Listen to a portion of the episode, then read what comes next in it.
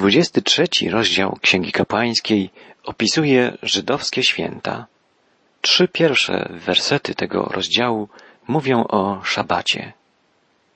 Dalej Pan powiedział do Mojżesza: Mów do Izraelitów i powiedz im: Oto czasy święte Pana, na które będziecie wzywać ich zwołaniami świętymi. To są moje czasy święte.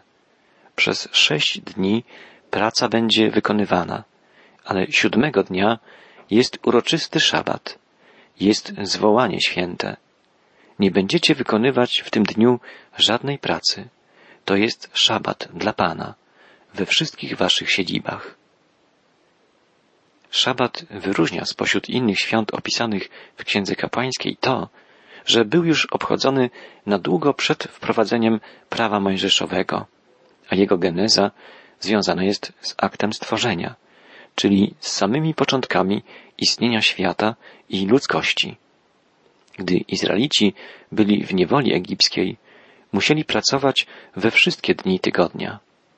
Szabat przypominał więc im, że zostali przez Boga wyzwoleni z niewoli. Pamiętaj, że byłeś niewolnikiem w ziemi egipskiej i że Pan, Twój Bóg, wyprowadził Cię stamtąd ręką możną i ramieniem wyciągniętym. Dlatego rozkazał ci Pan, Twój Bóg, abyś obchodził dzień szabatu. Tak czytamy w Księdze Powtórzonego Prawa, czyli piątej Księdze Mojżeszowej, w piątym rozdziale. Szabat jest dla Izraelitów znakiem wolności. Po wyjściu z niewoli, niewoli egipskiej, nie musieli już pracować bez odpoczynku. Siódmy dzień tygodnia to dzień wolny od pracy, dzień, w którym mają myśleć o Bogu, mają wielbić Go i cieszyć się z wolności dzięki Niemu odzyskanej. Gdy pierwsi chrześcijanie zaczęli zbierać się, aby wspólnie wielbić Boga, wybrali na swoje spotkania pierwszy dzień po szabacie, pierwszy dzień tygodnia, jako dzień, w którym Jezus Chrystus powstał z martwych. Jego zwycięstwo nad śmiercią przyniosło nam wolność, przyniosło nam wyzwolenie z więzów grzechu. Tak więc jeśli ktoś jest w Chrystusie, nowym jest stworzeniem. Stare przeminęło. Oto wszystko stało się nowe. Czytamy w drugim liście do Koryntian. Szabat należy do starego stworzenia, do starego przymierza. My w Chrystusie należymy do nowego stworzenia. Izraelici odpoczywali w szabat po wszelkich pracach i zajęciach, wyglądając nowego tygodnia, oczekując nowego stworzenia. Oczekiwali na Mesjasza, na odkupienie. Człowiek utracił pokój z Bogiem poprzez upadek w grzech. Może go odzyskać jedynie dzięki Chrystusowi. Pójdźcie do mnie wszyscy, którzy jesteście spracowani i obciążeni, a ja dam wam odpocznienie, wzywa Jezus. Odpoczynek i odkupienie to dwa aspekty szabatu. Jezus Chrystus powiedział o sobie, że jest Panem Szabatu. To On nas odkupił, a wiara w Niego daje nam prawdziwe odpocznienie. Dalej w czwartym i piątym wersecie dwudziestego trzeciego rozdziału Księgi Kapłańskiej czytamy o święcie Paschy. Oto czasy święte dla Pana, zwołanie święte, na które wzywać ich będziecie w określonym czasie. W pierwszym miesiącu czternastego dnia miesiąca o zmierzchu jest Pascha dla Pana. Szczegółowy opis pierwszej Paschy znajduje się w dwunastym rozdziale Księgi Wyjścia, czyli drugiej Księgi Mojżeszowej. Mówiliśmy już o tym święcie, kiedy studiowaliśmy tę księgę. Dziesiątego dnia pierwszego miesiąca roku żydowskiego każda rodzina zabrała do domu baranka i przechowywała go przez cztery dni. Czternastego dnia pierwszego miesiąca o zmierzchu w każdym domu zabito baranka. Jego krwią posmarowano odrzwia i nadproże, a jego mięso w całości spożywano tego samego dnia i w nocy. Święto Paschy zapowiada zastępczą śmierć Mesjasza i obrazuje zbawienną moc Jego krwi. Pierwszym liście do Koryntian apostoł narodów pisze, na naszą Paschę jako baranek został ofiarowany Chrystus. W czasie pierwszej Paschy sam Pan przeszedł przez ziemię egipską i zgładził pierworodnych synów we wszystkich rodzinach Egipcjan. W każdym domostwie żydowskim zginął baranek jako ofiara zastępcza. Tak w zastępstwie za nas zmarł Boży baranek, Jezus Chrystus. Zaraz po święcie Paschy rozpoczynało się święto przaśników. Czytamy dalej, a piętnastego dnia tego miesiąca jest święto przaśników dla Pana. Przez siedem dni będziecie jedli tylko przaśne chleby. Pierwszego dnia będzie dla was zwołanie święte. Nie będziecie wykonywać żadnej pracy. Przez siedem dni będziecie składali w ofierze dla Pana ofiarę spalaną. Siódmego dnia będzie święte zwołanie. Nie będziecie w tym dniu wykonywać żadnej pracy. Święto Paschy przypadało na czternasty dzień pierwszego miesiąca roku, a piętnastego dnia rozpoczynało się święto przaśników. Przaśny, czyli niezakwaszony chleb, jedzono przez siedem dni. Kwas symbolizuje w Biblii zło. Spożywanie niezakwaszonego chleba to obraz społeczności z Jezusem, wspólnoty możliwej dzięki Jego odkupieńczemu dziełu. Ta społeczność trwa dzięki ciągłemu oczyszczaniu i uświęcaniu życia chrześcijanina. Zło powinno być z ich życia usunięte, tak jak kwas.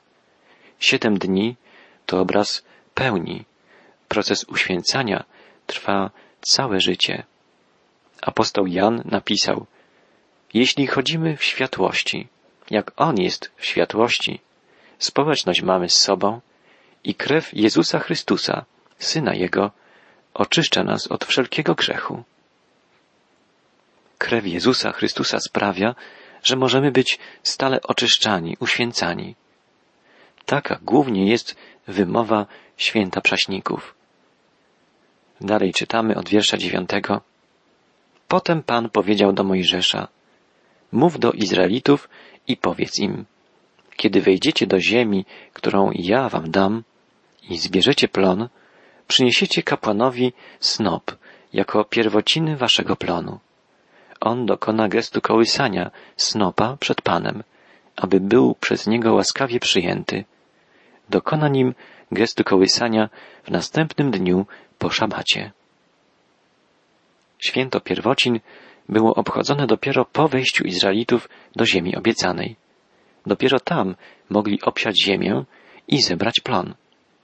Pierwszy snop przynoszono kapłanom, którzy wykonywali nim gest kołysania przed Panem, czyli w miejscu świętym. Kołysanie, jak pamiętamy, było gestem błagania o łaskę. Odbywało się ono, jak czytamy, dzień po szabacie, czyli pierwszego dnia tygodnia.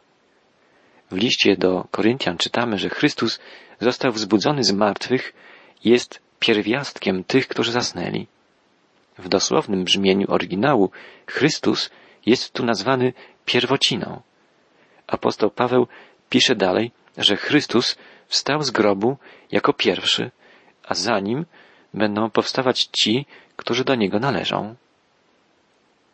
I tu również w oryginale greckim słowo pierwszy to pierwocina.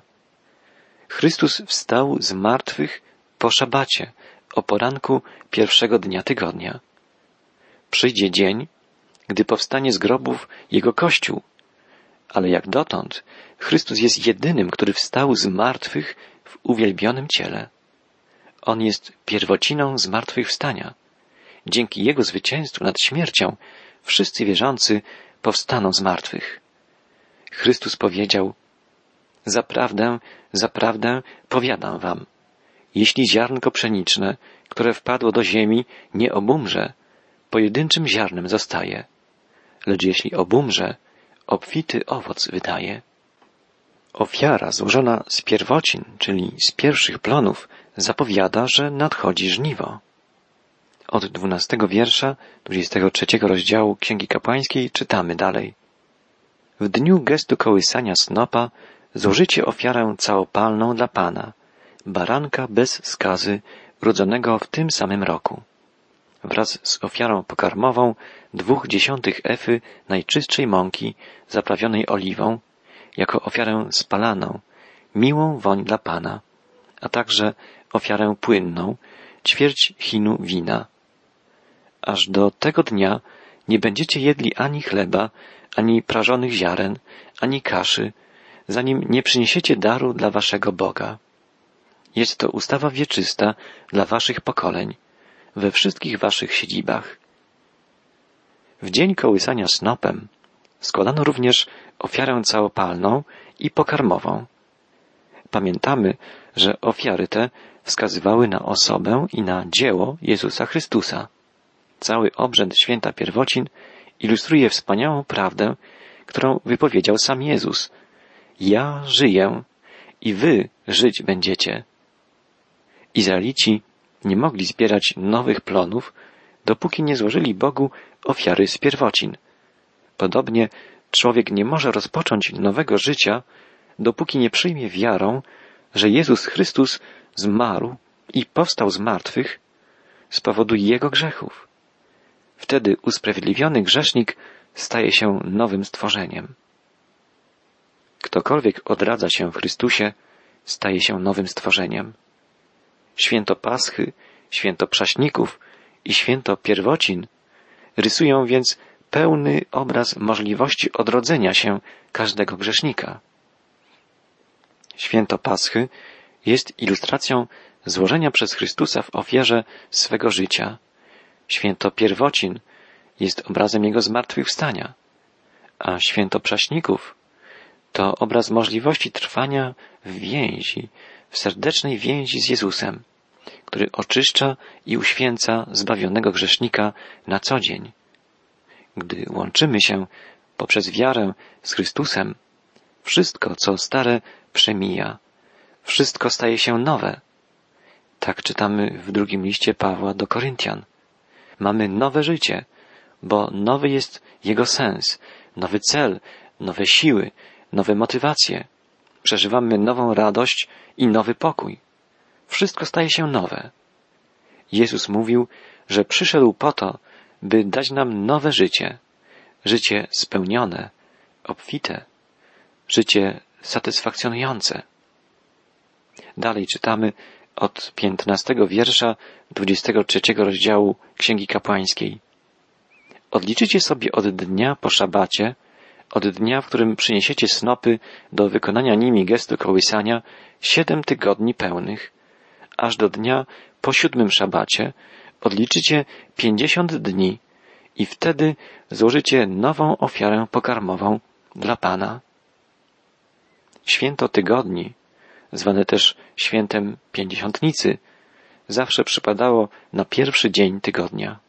Musiało minąć siedem szabatów, czyli siedem pełnych tygodni, aby pięćdziesiątego dnia mogły się rozpocząć obchody tego święta. Był to więc zawsze pierwszy dzień po szabacie, a pięćdziesiąty dzień od czasu złożenia ofiar święta pierwocin. Pan Jezus powstał z martwych pierwszego dnia po szabacie. Również pierwszego dnia po szabacie narodził się Kościół. Zbierając się więc w niedzielę, wspominamy zarówno zmartwychwstanie naszego Zbawiciela, jak i narodziny Kościoła. W dziejach apostolskich czytamy, kiedy nadszedł dzień pięćdziesiątnicy, znajdowali się razem na tym samym miejscu. Nagle dał się słyszeć z nieba szum, jakby uderzenie gwałtownego wichru i napełnił cały dom, w którym przebywali. Ukazały się im też języki, jakby z ognia, które się rozdzieliły i na każdym z nich spoczął jeden. I wszyscy zostali napełnieni Duchem Świętym i zaczęli mówić obcymi językami, tak jak im Duch pozwalał mówić. Duch Święty przybył w dniu pięćdziesiątnicy, by wszczepić wierzących w ciało Chrystusa, by powołać do życia młody Kościół chrześcijański. Był to pięćdziesiąty dzień od powstania z martwych Pana Jezusa Chrystusa. Bóg przeprowadza swój plan zbawienia człowieka zgodnie z kalendarzem wszechczasów zawartym w Księdze Kapłańskiej. W dniu pięćdziesiątnicy, w czasach Mojżesza i Aarona, Izraelici składali nową ofiarę pokarmową. Jest tu wyrysowany obraz Kościoła. Kościół jest czymś nowym, jest nowym stworzeniem. Wierzący w Chrystusa okryci są Jego sprawiedliwością, jakby nową białą szatą.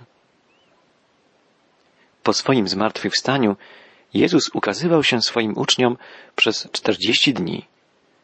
Na krótko przed wstąpieniem do nieba powiedział im, aby nie oddali się od Jerozolimy, ale czekali na wypełnienie się obietnicy niebiańskiego Ojca. Mieli zostać przyobleczeni mocą z wysokości. Te słowa Jezusa zapisane są w ostatnim rozdziale Ewangelii Łukasza i przypomniane na początku Księgi Dziejów Apostolskich. Czytamy, podczas wspólnego posiłku kazał im nie odchodzić z Jerozolimy, ale oczekiwać obietnicy Ojca. Słyszeliście o niej ode mnie, mówił. Jan chrzcił wodą, ale wy wkrótce zostaniecie ochrzczeni Duchem Świętym. W dziesięć dni później Duch Święty stąpił na nich. I tak w pięćdziesiąt dni po zmartwychwstaniu Chrystusa narodził się Kościół chrześcijański. W Księdze Kapłańskiej czytamy w siedemnastym wierszu dwudziestego trzeciego rozdziału Przyniesiecie z waszych siedzib po dwa chleby do wykonania nimi gestu kołysania. Każdy z dwóch dziesiątych efy najczystszej mąki, kwaszone. To będą pierwociny dla Pana. W tym jednym, jedynym przypadku składano ofiarę z chlebów zakwaszonych. Dlaczego? Bo wskazują one na Kościół. Kwas to symbol zła. Kościół stanowią ludzie, którzy, mimo że są przyobleczeni sprawiedliwością Chrystusa, nie są doskonali. Żaden Kościół widzialny nie jest bez wad. Dopiero gdy powróci Chrystus, by pochwycić wierzących, przemieni ich, dopełni dzieła ich uświęcenia i zabierze ze sobą. Wtedy nie będzie już zła, nie będzie grzechu w Kościele. Będzie on czysty, bez skazy, tak jak Chrystus.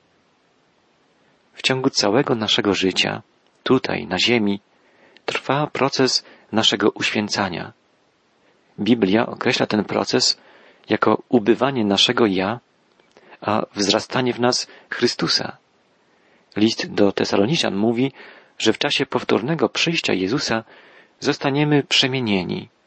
Staniemy się tacy jak On. I wtedy grzech ostatecznie zostanie spośród społeczności wierzących usunięty. Dwa zakwaszone chleby, składane w dniu pięćdziesiątnicy w ofierze, są świadectwem, że Bóg na długo przed istnieniem Kościoła wiedział, że będzie on niedoskonały. Oprócz chleba, czytamy dalej, złożycie w ofierze siedem baranków bez skazy, jednorocznych, jednego młodego cielca i dwa barany. One będą ofiarą całopalną dla Pana, razem z ofiarą pokarmową i z ofiarą płynną. Będzie to ofiara spalana, miła woń dla Pana. Ofiarujecie też jednego kozła jako ofiarę przebłagalną i dwa baranki jednoroczne jako ofiarę biesiadną.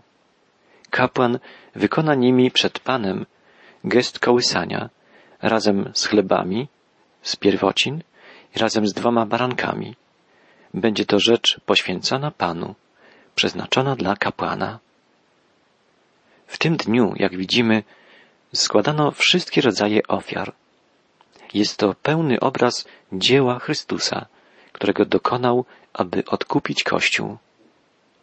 Tego samego dnia zwołacie lud. Będzie to dla was zwołanie święte. Nie będziecie wykonywać tego dnia żadnej pracy. Jest to ustawa wieczysta we wszystkich waszych siedzibach, dla waszych pokoleń. Wszyscy w tym dniu mieli odpocząć od swoich zajęć. Podobnie ty i ja powinniśmy znaleźć ukojenie, odpocznienie w wierze w Jezusie Chrystusie. W liście do Tytusa czytamy On zbawił nas nie dla uczynków sprawiedliwości, które spełniliśmy, lecz dla miłosierdzia swego, przez kąpiel odrodzenia oraz odnowienie przez Ducha Świętego.